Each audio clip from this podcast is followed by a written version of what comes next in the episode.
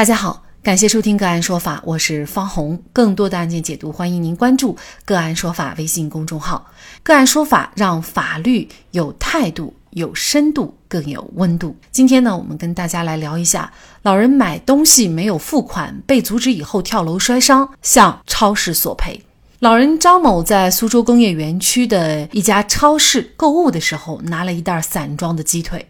称重以后离开摊位，在化妆品区又将未付钱的鸡腿放入包内，并打算径直离开。超市工作人员黄某发现并进行阻拦，双方因为价款是否支付产生争议。之后又到超市二楼办公室处理此事。交涉过程当中，双方并未发生肢体冲突。谁料张某突然从办公室窗户翻出，沿二楼外侧较窄设备搁置板行走。后又从二楼跳到了货车车顶，并从货车跳到了地面，导致自身多处骨折。张某认为自己年事已高，对是否付款记忆不清，在和工作人员焦灼之际，情绪紧张，采取翻窗的行为，导致自身受伤，并花费医疗费进行治疗，所以起诉到法院，要求超市赔偿医疗费及护工费。超市辩称，超市在整个的过程当中并没有任何不当行为，张某的受伤和超市没有关系。张某提出的诉请没有事实和法律依据。老人受伤到底是否要承担责任？顾客不付费的行为又要承担怎样的责任？就这相关的法律问题，今天呢，我们就邀请北京恒都律师事务所湖南律师和我们一起来聊一下。那么，老人认为，超市如果不跟他进行理论，造成他情绪紧张的话，他也就不会跳这个楼。所以呢，超市应该承担这个责任。那么，超市到底应不应该承担责任？怎么来判断呢？一般情况下，呃，如果民事责任成立的话，一定要满足以下几个要件：即违法行为的发生，损害结果的呃造成主观上具有过错责任啊，还有就是说，呃，违法行为和损害结果之间有。法律意义上的因果联系，那我们知道这个因果联系啊，现实中的因果联系和法律意义上的因果联系它是不一样的。我们回归到本案，首先确定超市行为是否违法。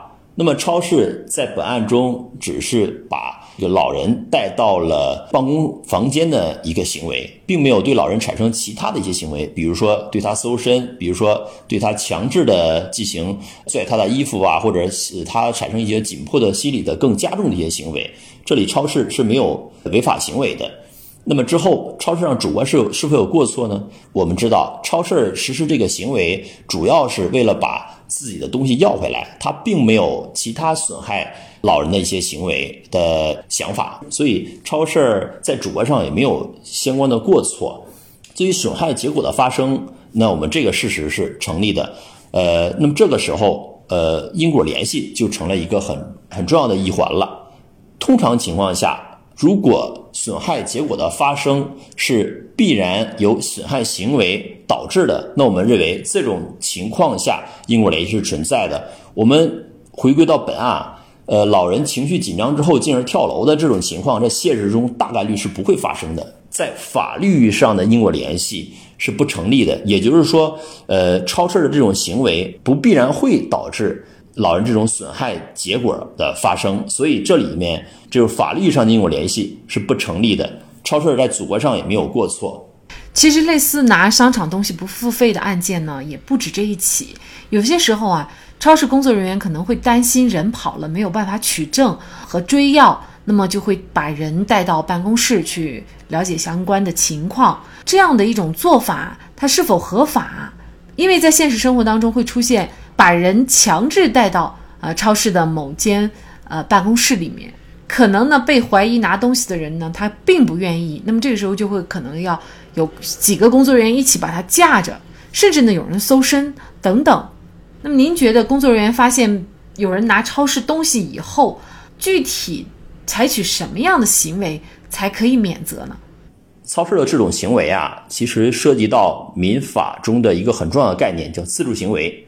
在民法典颁布之后，在第一千一百七十七条有规定，也就是合法权益受到侵害，情况紧迫且不能及时获得国家机关保护，不立即采取措施将使其合法权益受到难以弥补的损害的，那么这种情况，受害人可以在保护自己合法权益的必要范围内，采取扣留侵权人的财物等合理损失，但是应当立即请求有关国家机关处理。受害人采取的不当行为，如果造成了他人的损害的，那么应当承担相应的侵权责任。从法条规定来看啊，自主行为适用的过错责任原则，也就是当有过错时，才应当承担相应的责任。那么这种自主行为的话，需要同时满足四个构成要件。呃，第一个就是呃，我们的目的是为了维护自己的合法权益。呃，第二个是在情势紧急，呃且无法及时获得公权力救济的情况下，那么实行这种自助行为。第三个。手段合法，你不能用违法的手段来实行自助行为。第四个是在必要的限度。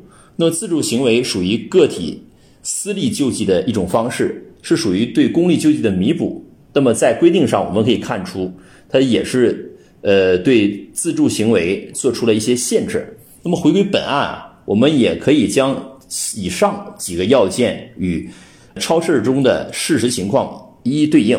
那我们可以得出，超市的行为是完全合法的。呃，还有一点值得注意的是啊，超市在事情发生了之后啊，也呃通过报警的形式，呃让公安来及时处理这个事儿。那么正好也符合了，也就是说民法典中规定的立即请求国家机关处理的这种情况。但是，我个人觉得，在出现上述情况下，也有一些特殊的情况啊，拿得东西的客户带到了某个私密的空间。进而对客户产生了一些心理上的紧迫的压迫感，进而导致了一些客户的损失。那么这个时候，超市的这种行为是可能涉嫌的相关的责任的。同时啊，我们也应当注意，比如说不能强迫个别的顾客去做一些超出其限度的事情，如收身。那搜身这种情况下，就影响到了顾客的一些人身权益。比如说运用了其他的手段，造成了涉案人员。呃，强烈的过激的反应导致了造成的损伤，这时超市是要承担相应的责任的。那么，同时从顾客的角度来说，如果他拿了东西不付费的话，那么顾客他又该承担怎样的责任呢？我认为要具体问题具体分析，顾客可能涉嫌刑事责任，也可能涉嫌民事责任。那么，如果涉嫌刑事责任的话，主要呃可能涉嫌盗窃罪。我们知道，盗窃罪是指非法占有为目的盗窃公私财物，数额较大，入户盗窃、多次盗窃、携带凶器盗窃、扒窃公私财物的行为。那么回归到本案，呃，我们这里是针对着超市顾客，那么主要是盗窃公私财物数额较大或多次盗窃。那他们的分别的标准是什么呢？那如果盗窃公私财物数额较大，在全国范围内的一个标准是一千元以上。那么如果达不到一千元，但他满足了两年内出现了三次这种行为，他也要成立盗窃罪。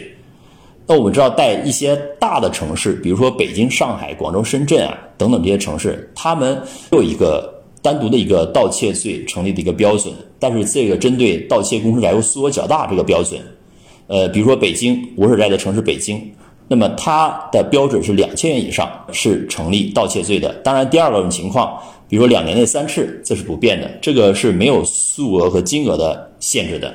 顾客也可能承担相关的民事责任，比如说在盗窃罪这种刑事罪名的构成要件不成立的情况下，他可能涉嫌民事责任。客户返还原物、赔偿损失、恢复原状，呃，或者继续支付，那等等这些责任，这都是可能的。对于老人张某的诉讼请求，苏州工业园区法院不予支持，判决驳回了张某的全部诉讼请求。一审判决以后，张某和超市均没有提起上诉。偷了超市的东西，不仅不认错，还想一跑了之。跑的过程当中摔伤了，反而找超市索赔。俗话说，这叫抓鼻子上脸。大把年纪的老人应该是慈祥的，而非倚老卖老。好，在这里再一次感谢北京航都律师事务所律师胡楠。那更多的案件解读以及呢我们的线上视频讲法内容呢，欢迎大家关注我们个案说法的微信公众号。另外，您有一些法律问题需要咨询，都欢迎您添加幺五九七四八二七四六七这部手机号的微信号向我们进行咨询，我们会将您的问题转给我们专业资深的律师进行解答。好，感谢您的收听，我们下期节目再见。